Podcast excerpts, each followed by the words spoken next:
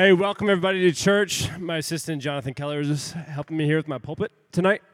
Um, we had a headset malfunction, so I know you're used to me kind of walking up here with all my Britney Spears headset headset flair, but tonight's not the night.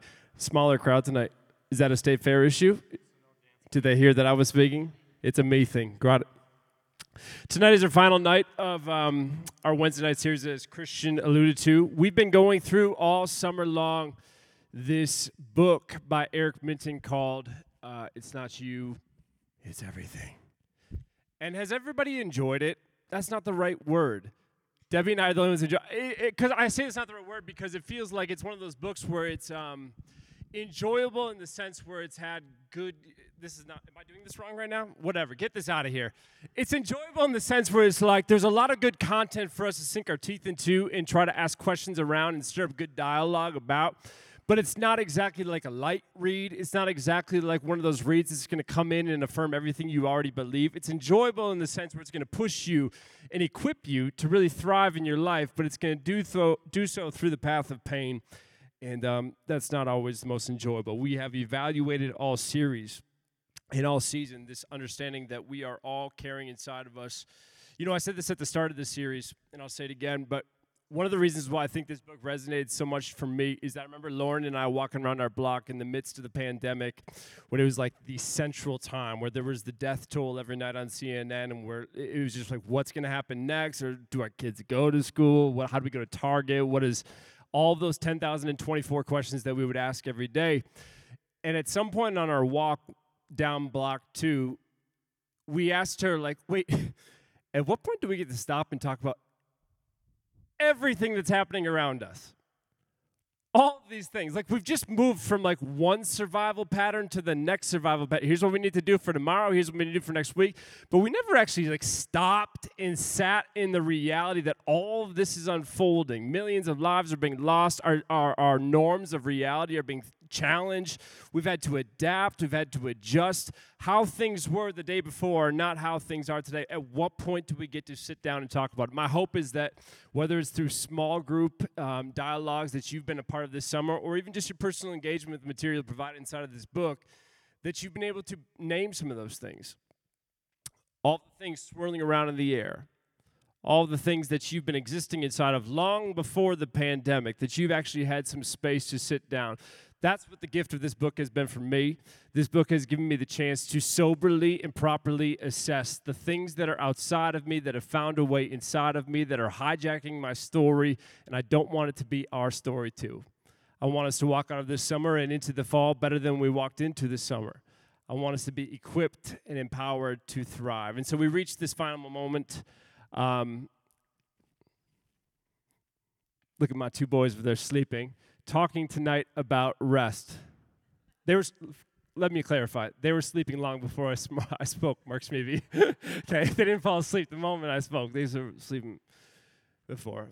Eric Minton, he talks about how when we get through this work and this process and this laborious challenge of naming the different things swirling in the air from capitalism to the world wide web to the things that were said at the dinner table to all these different pieces that reach on you and in you and threaten to take things away from you. When you get to all of that, you're left with what? Well, you need to understand how do you exist in a world that is constantly in search of finding ways to leave you exhausted?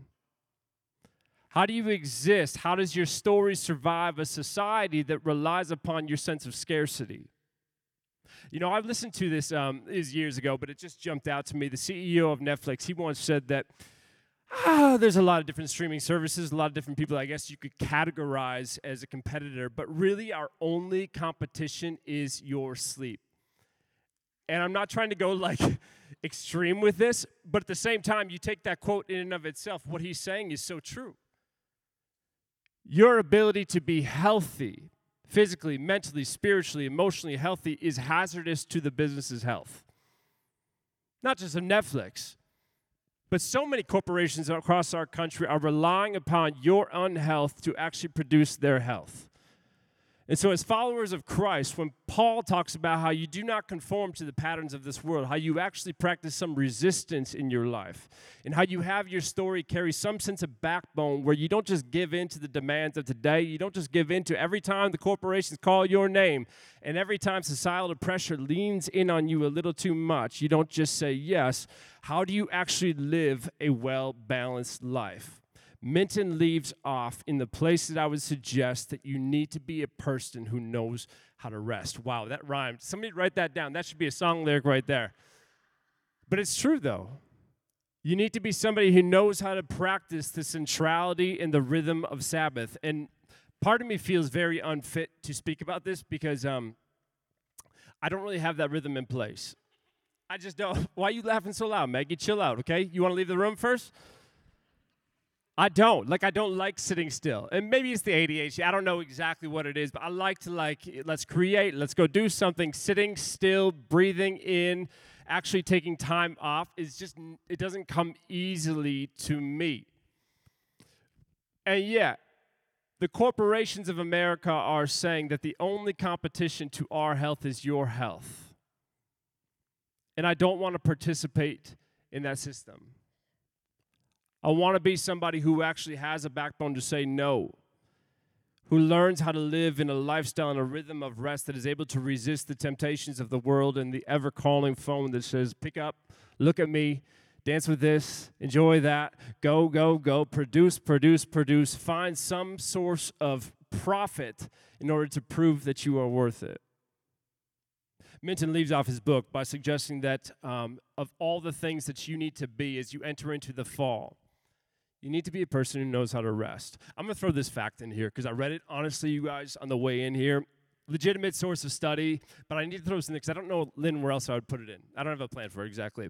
But here's what the study said.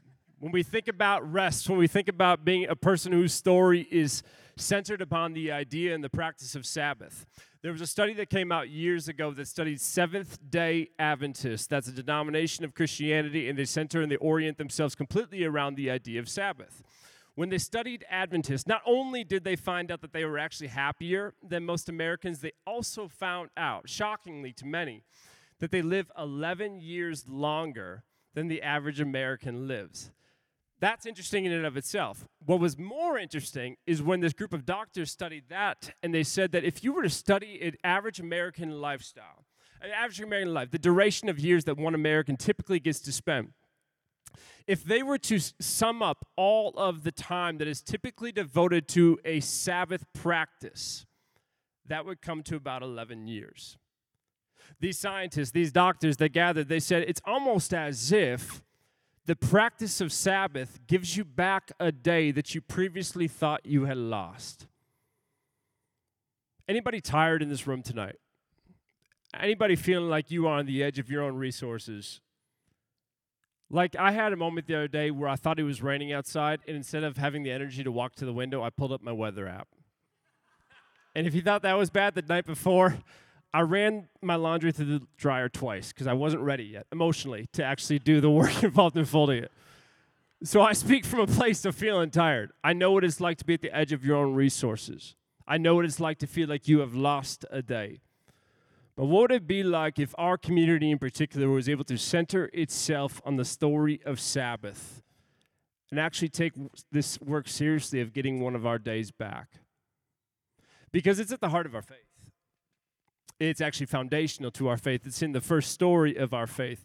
I've set this story up in 10,000 different ways. I know you guys hear me say this all the time, but indulge me once more when you consider the creation of the Eden story, the story of Adam and Eve, when it was finally put down from pen to paper, you think about sixth century exile, captive Jews in Babylon, Babylon, where they were slaves, oppressed, the marginalized community, forced to ask questions that they previously hadn't asked because they were accustomed to the status quo of society that they were in. But here they were without their hometown, without their regular practices, without their regular gathering of community. And they were in this space where suddenly they asked questions what does it mean to be a human being? What does it mean to like pursue things in life? In our reality here in Babylon, far away from Jerusalem. And it was at that point that they started to write down these stories that were told over campfires for years and years, centuries and centuries that their ancestors had passed down of the Eden story. They talked about how, of all the practices, some have gone, some have stayed, but the one thing that has remained has been the practice of Sabbath. And still to this day, it is a practice that remains. Matter of fact, whenever I talk about Sabbath, I think about being back in Jerusalem years ago. Debbie, you remember this trip. I remember when Friday night went down and the Sabbath suddenly began. It's an experience like, like none other. I remember walking through the streets with our guy, Ryan Corcoran, with all the lights in the city shut down. Nobody's phone is vibrating. It's almost like you're traveling. Is that fair to say? It almost feels like you're traveling back in time. It's a different experience. Matter of fact, if we were to take a trip, community, to Jerusalem today, and I said, uh, Our plan's going to set off for Friday. We'll get there by Saturday morning. By the time you get to the hotel, so seriously do the Jewish people practice the practice of Sabbath that when you get to the hotel and they say, Your floor is on floor, your room is on floor six, to get in the elevator and go up to the room, they will stop at every floor just to make sure that you don't have to press a button on your way out. They do not want you to work on the Sabbath because they insist, as the rabbis once insisted when they were in Babylonian captivity, that God didn't work on the Sabbath. To which I would ask, like, is that true?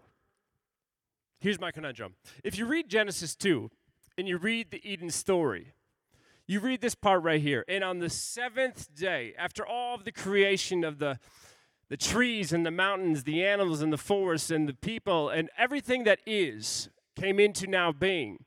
You read this moment in Genesis 2 2, the book end to Genesis 1, and it says, And on the seventh day, God finished his work that he had done, and he rested on the seventh day from all his work that he had done. Now, if I were in Israel, they would say that God did not work on the Sabbath, but my wife would probably argue it differently. Because if I started an email on Tuesday night, but I was finishing it on Saturday, I did not finish that email on Tuesday night. I finished it on Saturday, and finishing is working. Do you hear what I'm saying right now?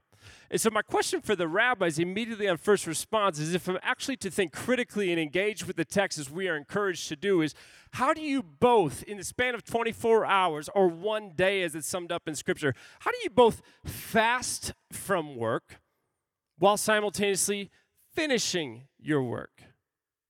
How is that possible? I mean, with all the strict adherence to the Sabbath rituals and the practices that are, are core to Jew- Jewish practices in Israel and beyond, how is it actually that God did not work on the seventh day when God was finishing God's work on the seventh day? The rabbis actually tossed and turned over this for centuries. And one of the answers that they came back to again and again that I think is marvelous, that I think is beautiful, is they said, if you want to understand what day seven had to tell you, you have to understand what day six came to tell.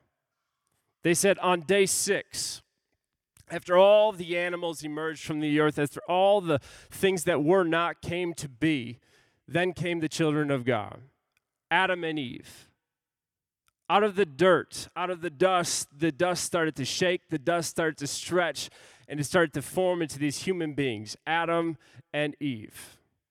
Day six. God sees the dust starting to shake. God sees the dust starting to stretch. God sees Adam and er, Eve emerging from the earth. And here's what the text says about that moment. And God blessed them. And God said to them, Be fruitful and multiply and fill the earth and subdue it and have dominion over the fish of the sea and over the birds of the heavens and over every living thing that moves on the earth.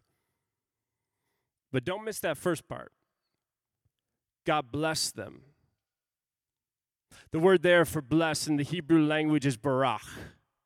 It means to praise, to sing a song of adoration, to celebrate as is. Before Adam and Eve were tasked with some sense of duty, they first were the ones to experience God's delight.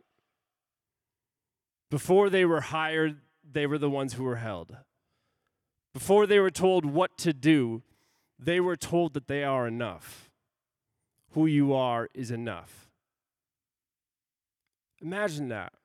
This is Jesus in the Jordan in the arms of his cousin John when he steps into the river and there's a spirit that hovers over his head like a dove and it says, It is by you that I am well pleased.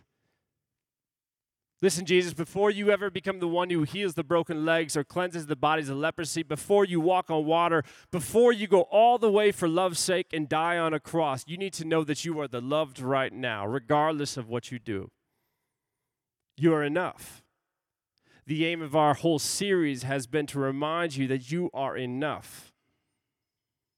God's first message to Adam and Eve when God praises the fact that they are here, regardless of what they do with their here-ness, is that who you are is more important than what you do, even if what you do gets more attention than who you are. We say it every week and we'll continue to do so because the core message of the gospel.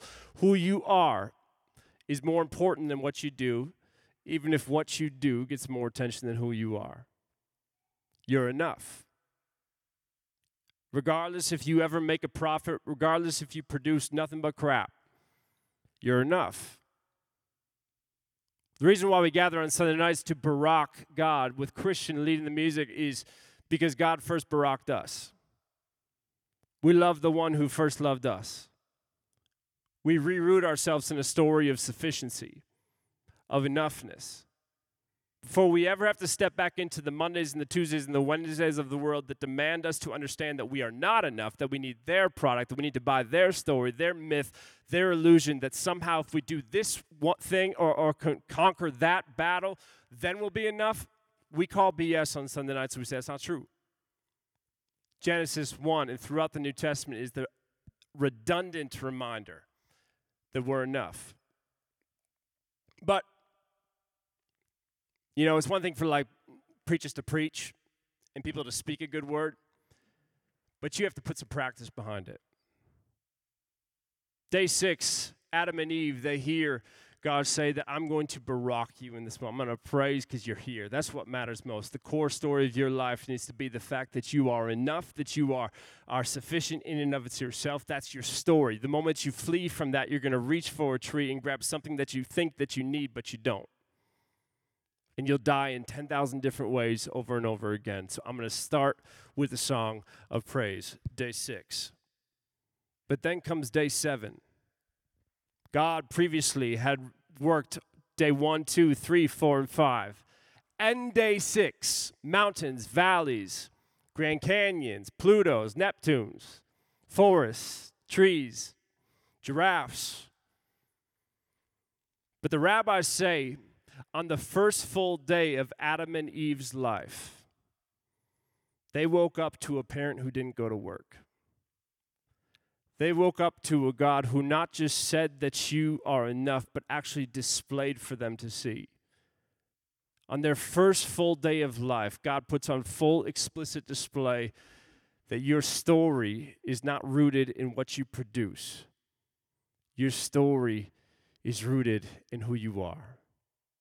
You are the loved, I'm the lover. You are sufficient, I see you. Matt, what does this have to do with Sabbath? I will say this the reason why I am presently in recovery, the reason why I had to turn myself into AA, the reason why so many people are spending 80 hours a week at a job providing for a family that they no longer know, the reason why so many people are running their lives like on a treadmill where they're going so fast but they're not getting anywhere, the reason why we have so many different contexts, but we don't have time to actually get close to anybody, is this sense that if we do this thing or that thing, then we'll be there, whatever the there may be. And so we go and we grind and we hustle and we get after it. And shockingly, at the end of the day, we wake up and we go, I'm not there. And instead of actually recoiling and going back to the scriptural story that says you're enough at the start, we don't know how to stop. And so we continue to push because we don't believe that everything's already been provided. It has. Are you a person who has a rhythm of rest? Are you a person who is rooted in this, this practice of reminding yourself again and again that, that what you produce is not the proof, is not the proof of who you are? That's already been declared.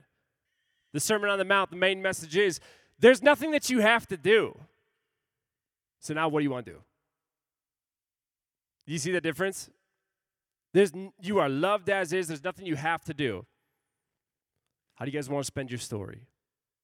What does rest look like for you? Parents out there, you might say, like, I got 10 hours of sleep last night and I still woke up bone tired and I don't know what to do about this. Here's what I want to clarify because a lot of times when we talk about Sabbath and a rhythm of rest, what we say is like, you know, you work six days, and granted, that's part of like the Ten Commandments, is that it's not just the rest, it's also like, yeah, you should break a sweat. You should get after some things. You should not just lay low and wait for your time to die. You should spend yourself in a worthy manner, but you need to rest. But oftentimes we talk about Sabbath is you work all the time, you're working too hard, so take a breath so that you can work all the time and work so hard. That's not my message. Rest is the time where you remind yourself of proper relations between creature and creator, and that the world did not start with you, the world will not stop with you, and so be here and enjoy what is now. God pauses on day seven to enjoy the life on day six. Are you doing the same? Different kinds of rest, different kinds of people. I want to show you this video just to quickly remind you, and you can dive into it your own time. Um, different ways of rest. Different types of rest you need. We're all exhausted, and it's probably because we're trying to fix it with just sleep and naps. This is physical rest. It includes active rest like yoga or massage therapy. Sleeping and yoga are great, but you're gonna need more than that. Up next is mental rest. Take short brain breaks throughout the day and keep a journal next to your bed to write down any intrusive thoughts. Third is sensory rest. Think cutting out computer screens, turning down lights, and basically unplugging every once in a while. Fourth is creative rest.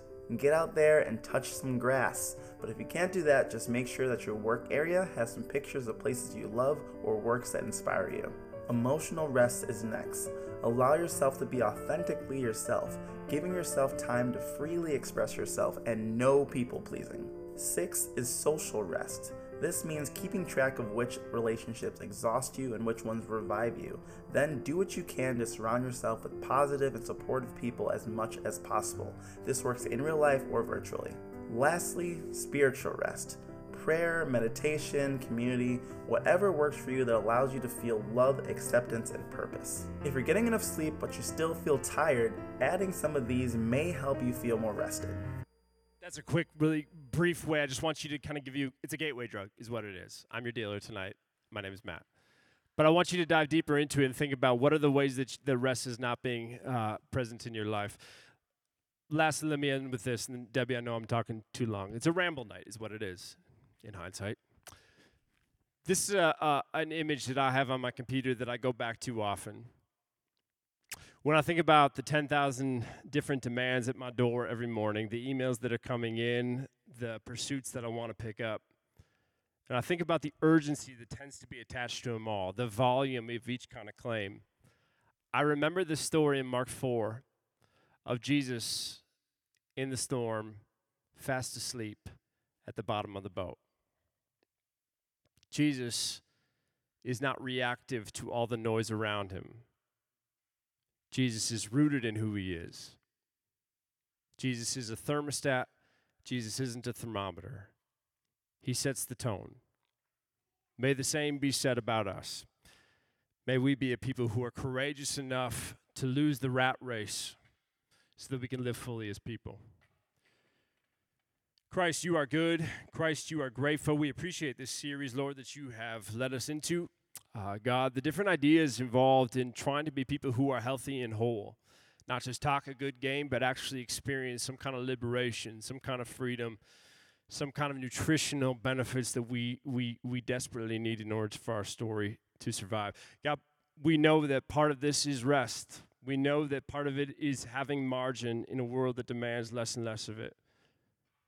Give us the courage to lose in society so that we can actually win in our own stories. Give us the courage to actually be rooted in rest. In Christ's name we pray. Amen. I'm always struck by how often Matt and I will say, I feel like we talk about this a lot. We even said it last week that we need reminders.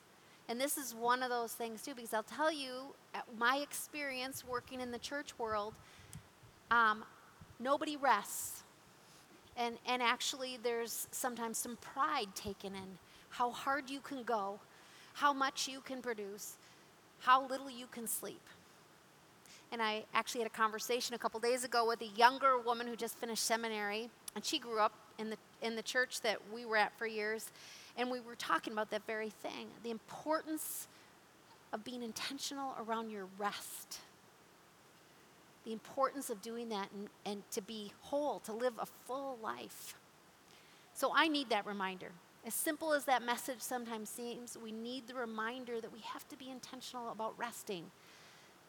That we claim to be people who practice the ways of Jesus. And Matt, before you threw it up there, was thinking about Jesus resting on the bottom of the boat. I was thinking about Jesus taking a break and praying in the garden. I was thinking about Jesus out in the wilderness, taking time away, being intentional about space and rest.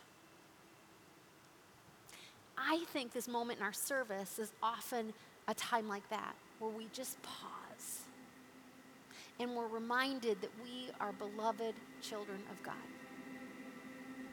So when we take bread together and we dip it into the cup, we remember just that. That we're good just as we are. That it's not about what we do, it's about who we are. People created in the image of God each and every one of us.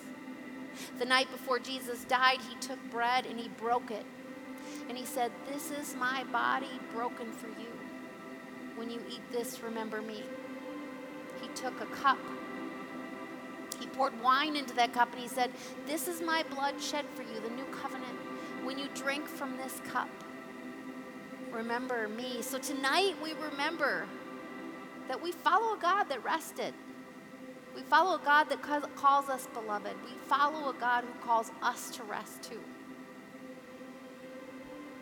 So during the music, we invite you to come forward. There will be three people up here. There will be bread, there will be a cup. There'll also be the, the little cups that you can take back to the pew if you're not ready yet to partake in our regular practice of communion. And there you will hear the words, Body of Christ broken for you, the blood of Christ shed for you. You can stop, get a little sanitizer, and um, come forward. Could you please stand as together we pray? Oh, I'm going to also say this. We're, we're trying to re remember all this. You'll take the bread and you'll dip it into the cup.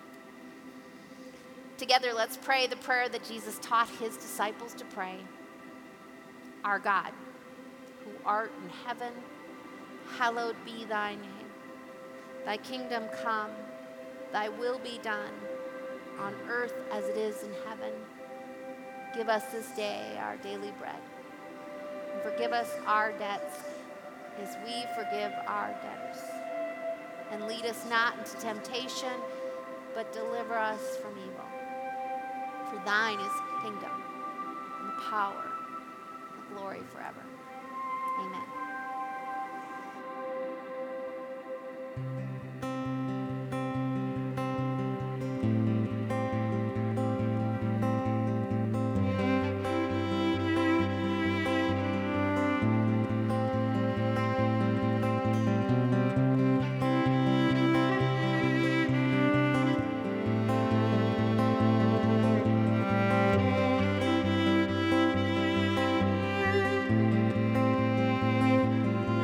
That was beautiful. Thank you. That was medicinal.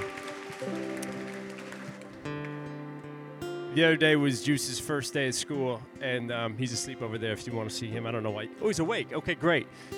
Um, Lauren was at a, a meeting that morning because she hadn't heard tonight's message yet. And um, just kidding but I, I, played this song at the beginning while, to kind of get him in the mood. It was, uh, um, if you have your singing voices still, I've taken my dues. You don't know We Are the Champions, Queen, doesn't matter. Okay.